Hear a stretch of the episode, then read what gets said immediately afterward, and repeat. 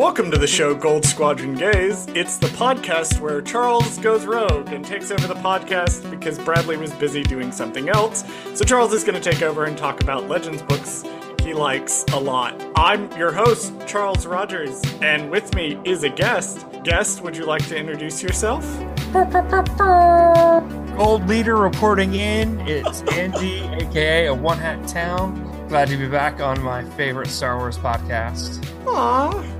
Uh, yep, Andy is joining us from Force Friends Rewatch and also Good Neighbors. Is that one that one's still going on? I think you guys went on Yep. a new season. Yep, Good Neighbors is about 30 episodes into our second campaign. We're an actual Play Monster of the Week podcast. Uh, it's really good. You should listen to it. And uh, Ending Pending is my third podcast. Yes, yes, as part of the Where They May Radio Network, if I'm recalling correctly. Hell yeah, you got your plugs. I remember down. things. I remember things. I remember other people's plugs really well. That's the thing I've discovered about myself is I listen to so many podcast episodes of other people. I can do other people's plugs from memory. Bradley it. hates it. He absolutely despises it. Uh, speaking of Bradley, he's not here for a couple of weeks. He will be back when he finishes Brotherhood, but for a couple of weeks, Bradley is is taking a step back. Uh, so I'm going to be asking some some people to join me, and we're going to talk about some Legends books. And I could think of no better book to start with than the 2005 novel Star Wars: Revenge of the Sith. I mean, the best Star Wars book. The best Star written. Wars book. The book that changed my life. Yes. Uh, Andy, before we get started, would you like some additional information on Star Wars Revenge of the Sith? I sure would. Hell yeah. Star Wars Revenge of the Sith was written by Matthew Stover based on a story in quotation marks and screenplay also in quotation marks by George Lucas. Was published on April 2nd, 2005, which I think was prior to the movie coming out. Oh yeah, it came out first. Yeah, it came out first, and I remember actually reading the comic first. I read the comic before I saw the movie. Yeah, I didn't realize that I was reading the comic adaptation of Revenge of the Sith. I thought I was Neither just did I.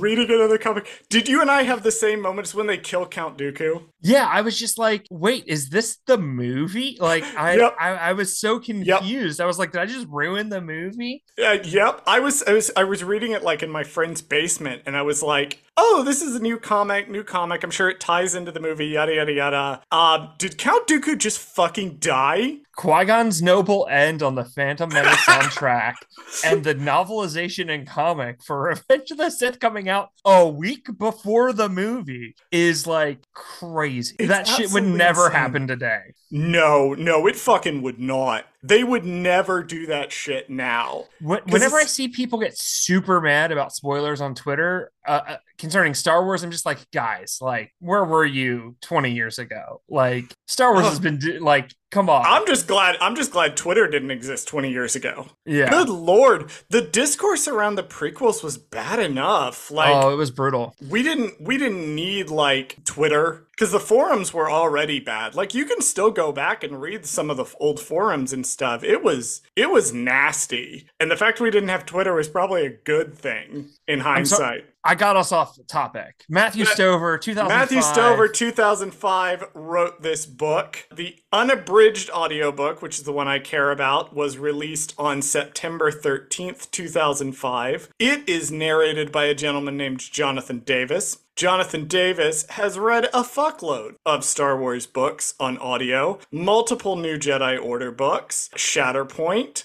Survivor's Quest, Yoda Dark Rendezvous. I'm just picking random ones off the list. He read the Yoda Dark Rendezvous is also top tier Legends content. I love that book so much. it, it slaps. Uh, Darth Bane, the whole trilogy, he read that. And then for canon, he has been reading all the way through. He's had voices in from a certain point of view, all three of them. Put a pen in a certain point of view. We'll come back to that book later on in the episode. Uh, but he also, interestingly, I discovered it's so funny, Andy, that you were uh, willing to come on and discuss this book because uh, Jonathan Davis actually did the audiobook for Lords of the Sith. Oh. Oh. And if listeners want to know my opinion of the audiobook of Lords of the Sith, there's an episode of a show called Force Friends Rewatch that they can listen to. It's a good book and it's a great Force Friends episode. We have a top tier guest. Mm, I think he's kind of mid, but that's okay. so there's some extra information for you on Revenge of the Sith. Uh, Andy, I'll, I'll guess I'll start out with what do you think of Star Wars Revenge of the Sith, the novel? Okay. I need to say this without sounding pretentious. You're, you're discussing me. You're just talking to me, and like I will Fair. be the most pretentious per- sounding person in the room at any given time.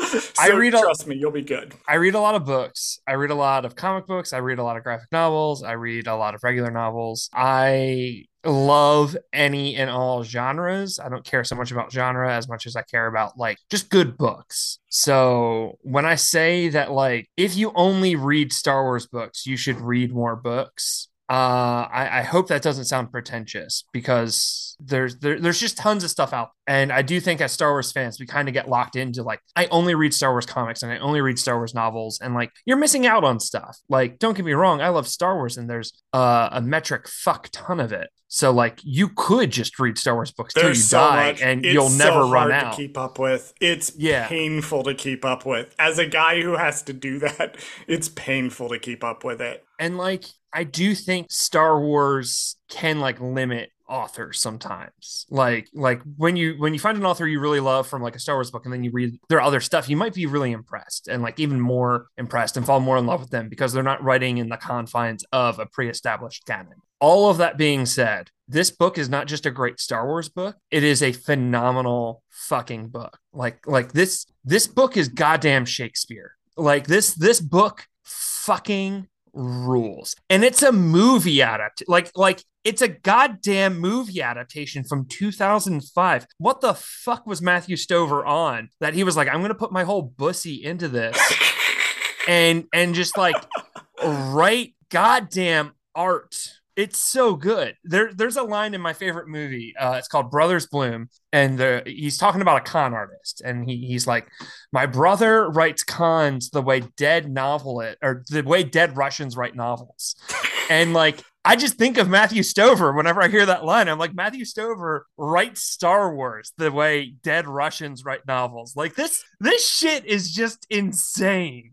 I we made the point because one of the last episodes that, that Bradley and I did together uh, was Black Spire, the novel Black Spire by Delilah S. Dawson, and I made the point in Black Spire all Delilah Dawson had to do in that book was sell people on the theme park. That was her only job in that book. It was released purely for the intent of going, here's all the magical things you can do at Star Wars Galaxy's Edge in Disneyland. And she went, what if I wrote a goddamn piece of art about trauma and PTSD and forgiveness and all of this shit? The same point can be applied to the Revenge of the Sith novel, except it's like a hundred thousand times more because you read this novel and you're like, did did, did, did um did George Lucas actually write this story? Like, is this a story? Lucas isn't a good enough writer. This is like what if Revenge of the Sith was written by somebody who just popped the fuck off for no reason?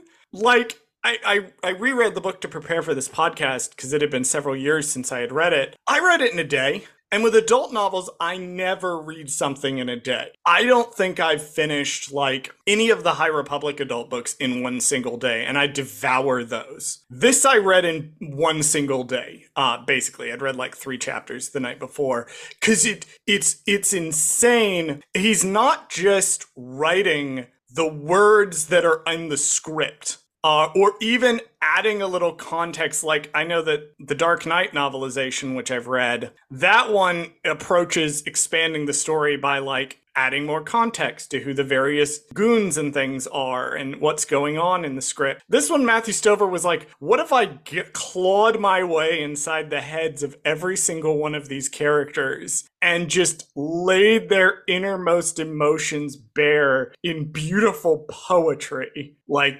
God damn, this book is so good. The dark is generous. Its first gift is concealment. Our true faces lie in the dark beneath our skins. Our true hearts remain shadowed deeper still. But the greatest concealment lies not in protecting our secret truths, but in hiding from us the truths of others. The dark protects us from what we dare not know. Isn't Like, that the what the opening fuck? line of the book?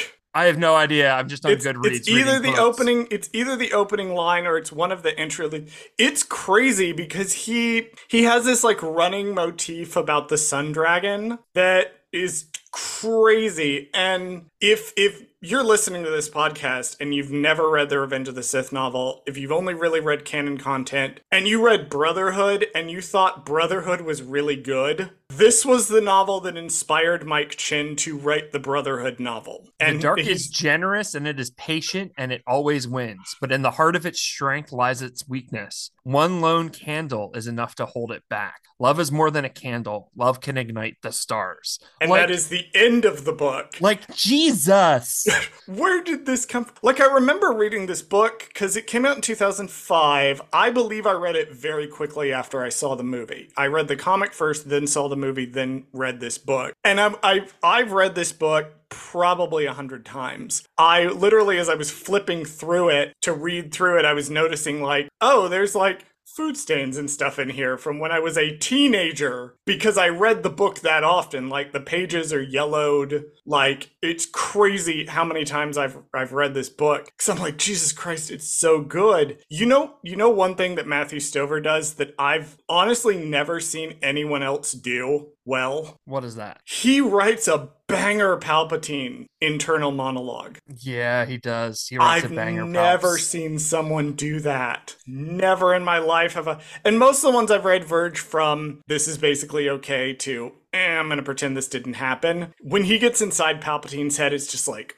oh, oh. The dark is generous and it is patient. It is the dark that seeds cruelty into justice, that drips contempt into compassion, that poisons love with grains of doubt. The dark can be patient because the slightest drop of rain will cause those seeds to sprout. The rain will come and the seeds will sprout, for the dark is the soil in which they grow, and it is the clouds above them, and it waits behind the stars that gives them light. The dark's patience is infinite. Eventually, even stars burn out. Like, like that's scripture.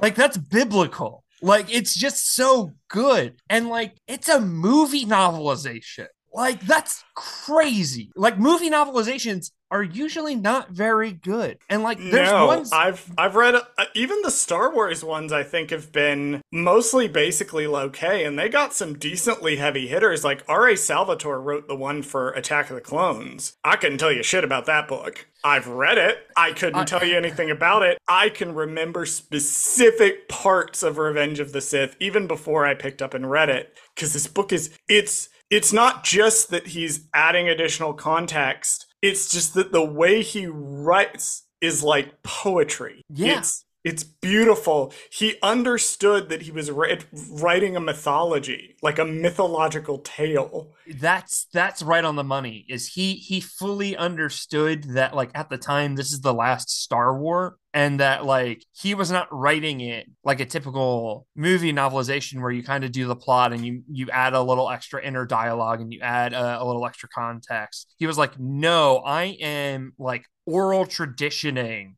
around the campfire the legend of fucking Hercules. Like that is how he approached this book. And it slaps. Like it would have been so easy for him to miss this shot because it's such a big swing and he leaves it all out there and it's so goddamn good. The other thing that I, I really appreciated too, talking about like he didn't have to do this, but he did it anyway, is I'm reading through and every time Stover can make a reference to something that happened in the Clone Wars multimedia project, he will do it. Mm-hmm. This is a movie adaptation that feels like the finale of the multimedia project. From the the Wikipedia, the Wikipedia article, very rarely do I ever confuse those in that direction. Usually it's the other direction. Uh, events from other expanded universe publications are also referenced, including the Star Wars Republic comic book series, the Star Wars Clone Wars animated series, that's the Tartakovsky one, and the novels The Approaching Storm, Shatterpoint, The Cestus Deception, and Yoda Dark Rendezvous. So this man was like,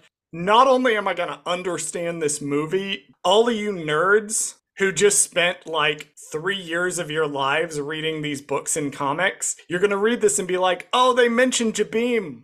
They mentioned that Anakin hasn't smiled since Jabiim. And as a guy who read Star Wars Republic, I was like, I know what that's about. I know why he was not smiling. I know why he was not smiling. So this is something that I talk about a lot on like Twitter and on Force Friends Rewatch. Um, when Disney decanonized Legend, as much as like part of that like frustrated me or hurt me a little bit, like I totally got it because that is what Lucas did when he wanted to make his 3D. Because what people forget, and what I have argued with so many like neckbeards on Twitter about, is that between Attack of the Clones and Revenge of the Sith, there were novels and comics and video games and uh, RPGs and all sorts of shit came out that was all canon and it fully plotted out the whole Clone Wars from uh, day one Clone War right up to Revenge of the Sith, and you could follow the timeline in the different books and comics. It and was one know... of the first times that had even been attempted to that scale. Like the Clone Wars multimedia project is an incredible piece of canon building, and you would know which episode of the TV show you were watching fell in where, and like it would take time for characters to like travel to locations, so they would like be off the board from other people from using them because like well so and so's got to get from here to there, so you can't have them show up in that comic or this chapter of the book, whatever. And it was really fleshed out. And when Lucas decided he wanted to do the 3D show, the first two seasons are out of order chronologically. Like episodes just jump around because Lucas was trying to fill in gaps from the established timeline already because he didn't want to decanonize anything. And after two seasons of that, he said, This is annoying. Fuck it. None of that's canon anymore. Only the movies and this show is canon. And as someone who had spent like all of my middle school, like like following along with all of the books and games and and and shows and and and comics, when he did that, it broke my little nerd heart. But like it calloused me to when it would happen again years and years later when I graduated college. I was already like, oh yeah, Lucas did that before. That's fine. That makes sense. Yep. We're getting movies. It's totally worth it. And like it's like listening to myself recount my own experience because I had pretty much the exact same experience. Because I remember it was yeah, it was after he had made the first two seasons or he'd been working on them because it was around the time the movie came out that he started saying, no, we're just we're just gonna ignore that. We're gonna do whatever we want with it. And I remember that was one of the reasons that I, in my horrible toxicness as an 18 year old, did not watch the show. I hated the movie and I did not watch the show. And part of the reason was I was so mad that I had gotten it committed to this Clone Wars that I had lived through. If you were there, if you were in the if you were reading like the novels as they were coming out, Ventress torturing Alpha and Obi Wan, which and, also probably broke my little gay which gets mentioned. They were very naked. Gets mentioned in this book, actually. Yeah. Ventress torturing Alpha and Obi Wan, I, I believe, gets mentioned in this book. That yeah, living through that, it's it it was like a formative experience if you were at that age, and it really is. You know, I changed my toxic opinions because you can do that. Mm-hmm. You are allowed. Hey, Twitter, come here. You're allowed to change your opinions over time. It's fine. No one's gonna get mad at you, and if they they do, they're wrong. Uh, but I've also heard like experiences too, and one thing that I look back on, I was like, what was 18 year old me thinking? Is we've had guests on the show who are like middle school when the TV show was coming out, and that was their Clone Wars. And they had that same experience with the TV show. And I was like, that's cool. But I, I did think as I was reading through this, this um, Revenge of the Sith novel, like it sparked things in my brain. Like I'm already on a Legends kick anyway, because two days after recording this episode, I will be at Legends Con. But it sparked things in my brain of like, oh yeah, I really did like the uh, the Clone Wars multimedia project a lot. Oh, I played the shit out of Republic Commando. I played the shit out of that game, which still is good. The game. Shame they never wrote any novels to tie into it. Yeah, Shame that never that. happened. Um, that never we happened. won't go down that dark trail. We are not but going like, down that road. but the way that this book, like, And it even made pains like it references Labyrinth of Evil. Labyrinth of Evil came out January 2005 and immediately precedes this book in the chronology. And Stover like has scenes. There's a scene where Mace Windu tells Obi-Wan, I'm pretty sure it's Obi-Wan, explicitly like we were tracking Sidious. We tracked him to the basement of 500 Republica, uh, which is the apartment building where uh, most of the Republic, uh, like bigwigs in Legends, live. That's a, that's something you see in Labyrinth of Evil, and it was mentioned in this book. It just feels like it's it's tying the movie to the multimedia project while also serving as that finale to the multimedia project. And I'm just like, Stover, you didn't have to do that, but you kind of changed my life when you did that. It, it's truly like not only a love letter to the prequel movies, but it's a love letter to all of the Legends material that was happening at the time uh the old EU and it's just it's so respectful. It's so beautiful. It does such a good job. It never feels like it's um like just having references for the sake of extra references. It never feels inorganic. It always feels really natural. And like if you don't pick up on any of that stuff, like if you've only seen the movies and you've only seen the Clone Wars cartoon and then you pick up this book, you'll be fine. Like you might like wonder like why does anyone mention Ahsoka? But like other than that, you're gonna be because she didn't exist yet. you're not gonna you're not gonna like be like oh what was Jabiim or what was this or like like you just won't catch any of that. But if you were engrossed in it all at the time, you're you're gonna pick up on all of these little hints and nods and, and references, and it's super cool. It's it's wild to me. I can tell you for a fact that just based on the quality of this novel that when in 20 years or whatever when they do get to a certain point of from a certain point of view for Revenge of the Sith, one, I want on that book so badly, you have no idea. But two, that from a certain point of view for for this movie is going to be elevated in part because this novelization is such a foundational piece of Star Wars media that it inspired people who are working on Star Wars right now or inspired by this novel. Like, I cannot possibly oversell how important this novel is because it, it did super raise the bar for Star Wars publishing after it came out. And it's also so bizarre to me to listen to Magic the Gathering fans complain about, what is it, Test of Metal that Stover also wrote? Because they like to pretend that novel didn't happen. And I'm like, no, come over and play with us in Star Wars Land where he's writing the best Star Wars book of all time. Like, ugh, it's, it's, it's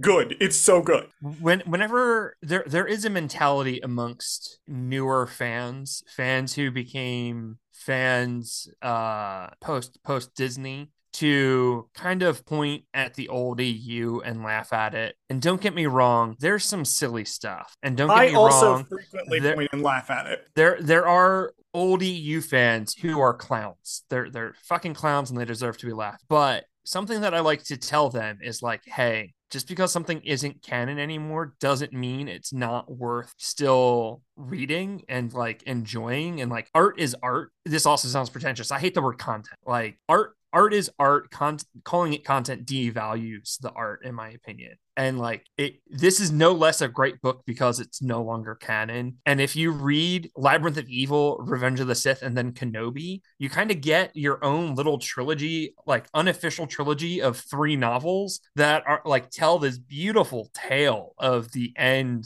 of the prequel era. And god it's such a good reading experience. And like it those three books like were not intended to be read together but they're phenomenal. And they're no less phenomenal just because they're not canon anymore. And like what even is canon? Because if the people who are making star wars now are influenced by this book and they're taking inspiration from it in the books they are writing well then that is canon. Like that canon Also- still affects the current media like that, Also- that means they're canon as a guy who like his whole thing is like knowing as much about Star Wars as possible, uh, which is you know my my cross to bear. Uh, that I have taken it upon myself to be that guy for everyone around me. Current canon doesn't even line up, so who the fuck Yeah. cares? If if something is really good, and there's quite a bit of legends like, and I I I you know there's qualifiers to this, but I'll say most of Legends is baseline fine. There's some stuff that's really good, there's some stuff that's really bad. But there are certainly novels in that that I can point to, either because they're very good books, uh, like Revenge of the Sith, or there's some that I can point to and I'm like, those are still worth reading just because they're interesting. Like the choices that were made in them were interesting choices that inform where things are going or go with the Disney era my spiciest take, my hottest, spiciest take is that the Thra- the original Thrawn trilogy is not as good as people remember it. Timothy Zahn didn't know how to write women at the time. Uh, he he he only learned that with the first new Thrawn novel, where he wrote Governor Price really well. Um, but like his Leia is so out of character. It, it is so not Leia. His Mon Mothma is so out of character. It's so not Mon Moth. Oh, uh, I'm I'm of... dreading going back to those because mm, we all we all know that I am one of the bigger Mon Mothma fans on the internet. Good, good luck. uh, um, it's it, it's in the trenches. The fact that I certain projects that are struck work are not projects that I'm discussing anywhere, including on this podcast Sure. Uh, however, my DMs are a minefield right now. I'm just um, gonna say that. Uh, but you were saying. that saying being said, yeah, the, so, so, so, so, so the the original Thrawn trilogy is is bizarre. Like Luke is also all of the characters are, are just kind of weird. Uh, however, Th- uh, Zahn had some like really interesting and compelling ideas. Uh, and he has some original characters who are awesome. Uh, Mara Jade does not become awesome until other writers get their hands on her. I'm sorry, Zahn. I know she's your baby. But that being said, going back and reading those books now incredibly fascinating because they're a time capsule they're a time capsule to like star wars was kind of dead at the time it's super interesting because like the internet didn't really exist in the way that it does now. Um, no one knew what the Clone Wars were, so like Luke is running around and uh Joruus C'baoth and shit. Like it's just like bonkers stuff of this author just like going off the rails with his OCs and his his own ideas about what different stuff in the OT meant. And it's a really fun read. It's super compelling. I understand its importance to fandom at the time it was written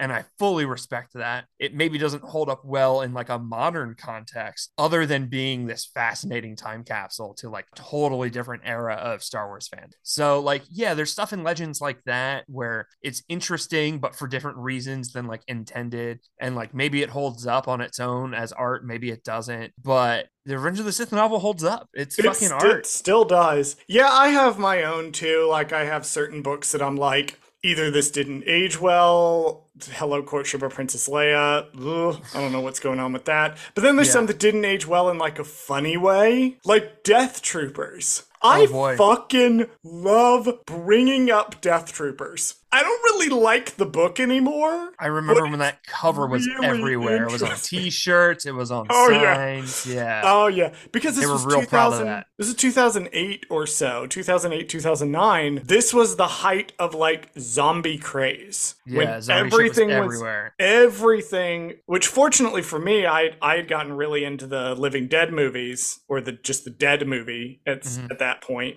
Um, and I also had discovered World War Z, so I was like, hell yeah, I'm all about putting zombies in Star Wars. And now I'm I'm looking back and I'm like, oh, they were out of ideas. They had no idea what to do when they put zombies in Star Wars. Uh, but Revenge of the Sith, the only place that I felt Revenge of the Sith doesn't really hold up is the way it handles Padme.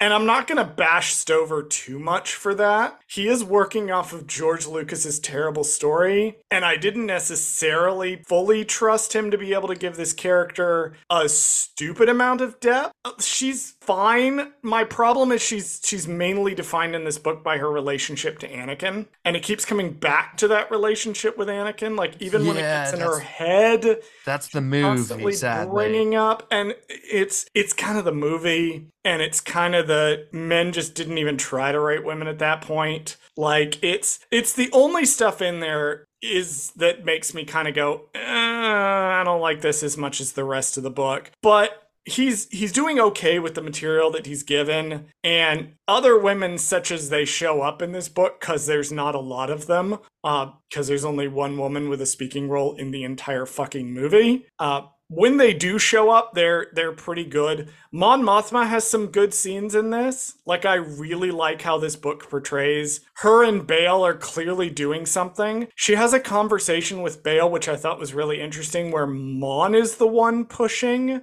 for like them to do something. She's the one being like, we need to do something, and Bail's trying to be really cautious of, well, I don't know if we. She's like, no, do you not clearly see the constitutional amendment happening in front of you? There is something that needs to be done. And it's just so interesting in comparison to like how fandom thinks about her nowadays. Mhm. Like she has a small role, which is very interesting. Shaak Ti has like one scene that's pretty interesting. Uh, when Anakin leaves the temple to go to the Chancellor's office um, while the Jedi are arresting Palpatine. Uh, so all that's at least decently in there, but that was my only real issue with the book was the Padme stuff. I think didn't hold up as well Yeah. as the rest of it does. And like there's there's no spoilers to be had here. Like one, the This book is an adaptation of 18 the years movie. old, and two, it, it is an adaptation of a movie. So like you've seen, if you're listening to this podcast, you've seen Revenge of the Sith. You know normally happens. normally I would step in and be like, uh, well, I, I do want to say that I want to make these episodes listenable to anybody who hasn't necessarily read the book, who is thinking about reading the book, blah blah blah blah. But this is Revenge of the Sith. You Yeah, know what you- happens in Revenge of the Sith. You you know the beats. Uh, that being You know what said,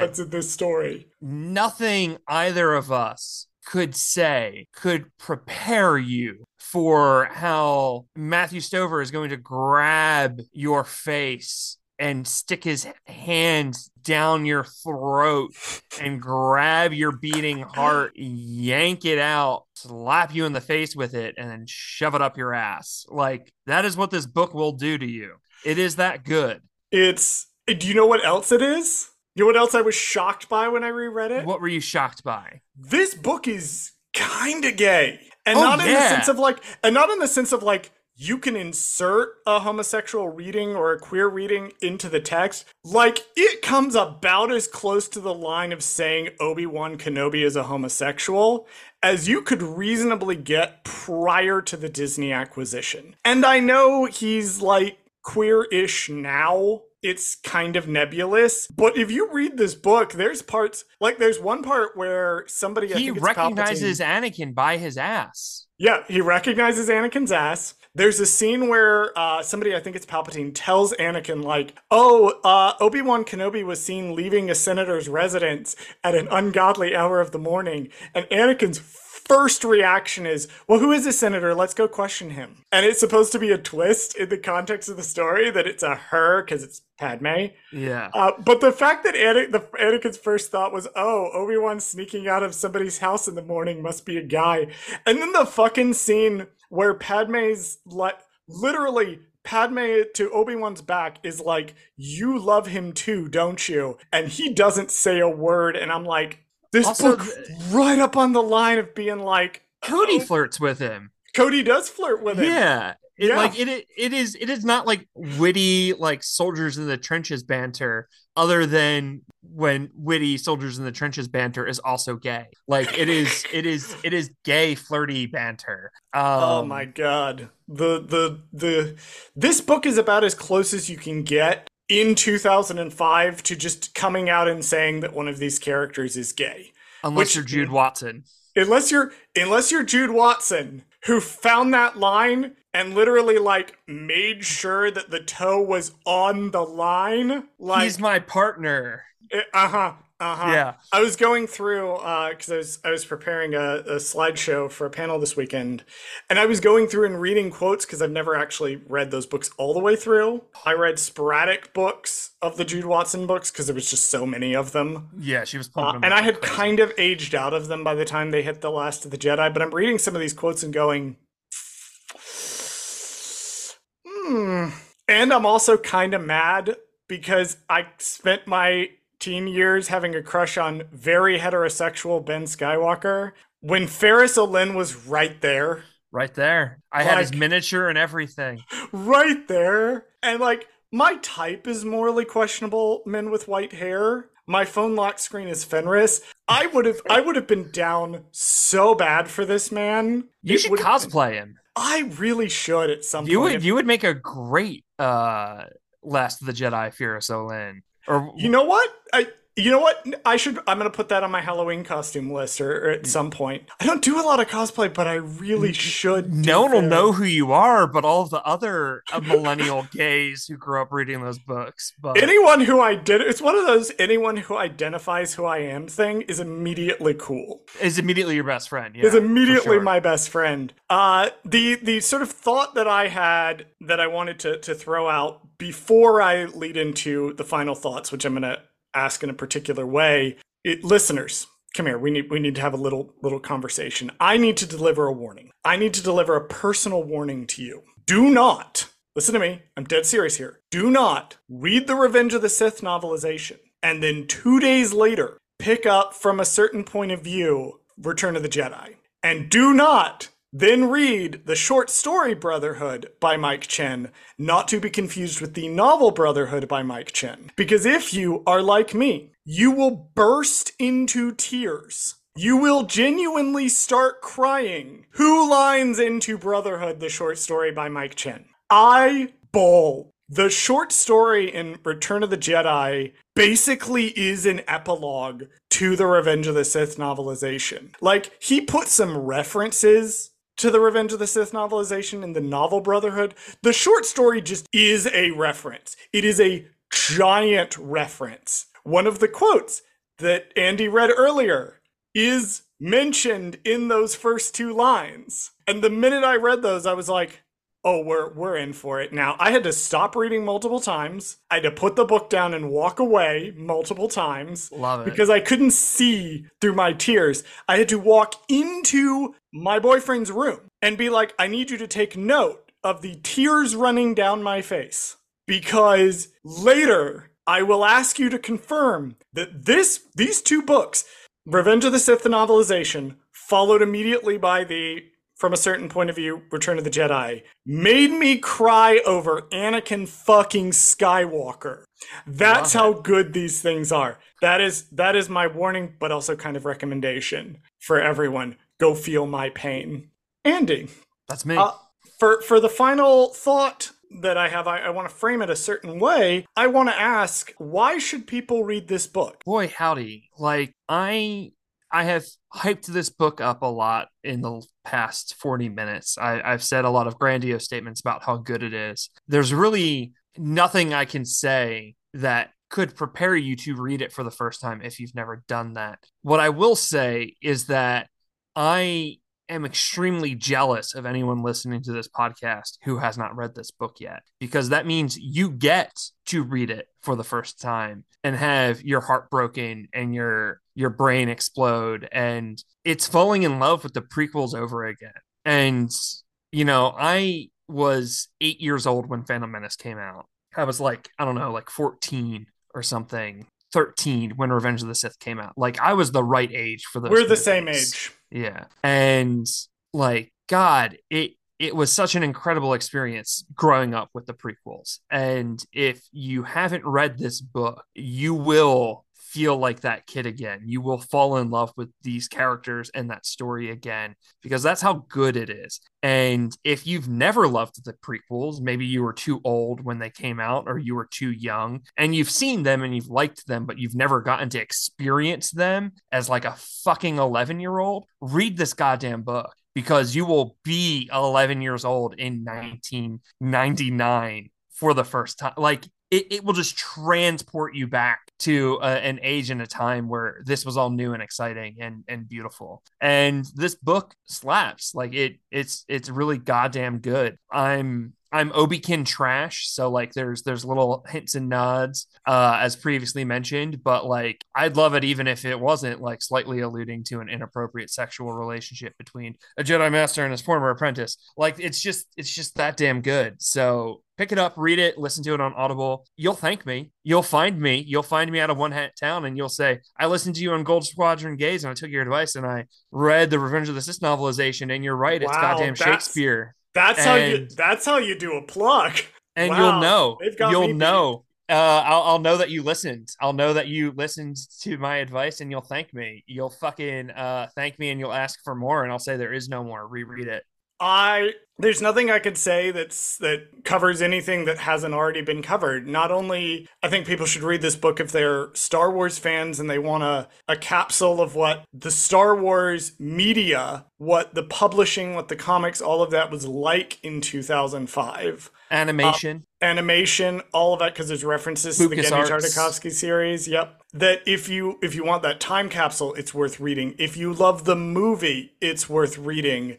If it it's worth reading really at the end of the day for me because this book was so good that reading it as a 14 year old changed my life. And reading it as a 32 year old made me feel that same level of emotion. Like, I will not hype up another book on this podcast to the degree that I will hype up Matthew Stover's Revenge of the Sith. Please read this book. It's it's unbelievable what he does with this material. It's we cannot explain it to you. You have to experience it. Every time I've been in a room with uber Star Wars fans and we've started talking about our favorite Star Wars books, I love to do a thing where I'll ask people like, "What's your favorite Star Wars book?" and I'll wait to go last. And when it gets to me and I'll say Matthew Stover's Revenge of the Sith novelization, every single time everyone throws up their hands and goes, "Oh god damn, you're right. I forgot about that one. It is the best Star Wars because it is. It is the best Star Wars like Star Wars, we did it. We've already hit it. We've got the best book. It came out in 2005. If you haven't read it, go read it. Uh, well, Andy, thank you so much for uh, coming on to talk to me about Star Wars Revenge of the Sith by Matthew Stover. Where can the people find you? Sure. Uh, like I mentioned, I'm at a one hat town on everything. Um, I do cosplay Anakin uh, on my Instagram every time I post a picture. You mentioned this book. You mentioned last time that you didn't that you were on that you didn't mention that you cosplayed both gold leaders. Yes, Uh, yes. Dutch Vander and Anakin Skywalker. Now, sadly, I do have to inform you there was a third gold They're- leader. Lando. It's Lando. However, you have cosplayed two of them. I have cosplayed two of the three gold leaders. Lando is is by far the most fashionable and coolest gold leader. Not not in the cards for me uh, to to cosplay Lando. Yeah, uh, I, I I do cosplay. Uh, I also have like sexy pictures on there. So if that's not your thing, maybe don't check it out. But if that is your thing, uh, go check it out. Um, I'm on Twitter. I'm on Tumblr. You can follow me all there. I, I post all my podcasts and shit. So you'll, if you want to hear me play tabletop RPGs or talk about Star Wars or talk about other TV shows, uh, you'll see links to all that shit there. So Awesome. Well, thank you once again for coming. And I'm sure Bradley, who is going to be editing these episodes, is going to uh, both go and read this fucking book, Bradley. go read it, Bradley. Go read it, motherfucker. And then also run our socials. Yeah, thanks, Bradley, and thank you for having me back on my favorite Star Wars podcast. Uh, it's it's always the delight to to get to come on here and talk with you guys. So thanks for having me. Thank you for listening to Gold Squadron Gays. Did Charles fuck something up? Send us a message at goldsquadrongays at gmail.com. Follow us on Twitter at Gold Squad Gays. Follow us on Instagram and TikTok at Gold Squadron Gays. Subscribe to us on YouTube at Gold Squadron Gays, where we post the podcast as well as exclusive content. Please join us next week and every week for more of Gold Squadron Gays.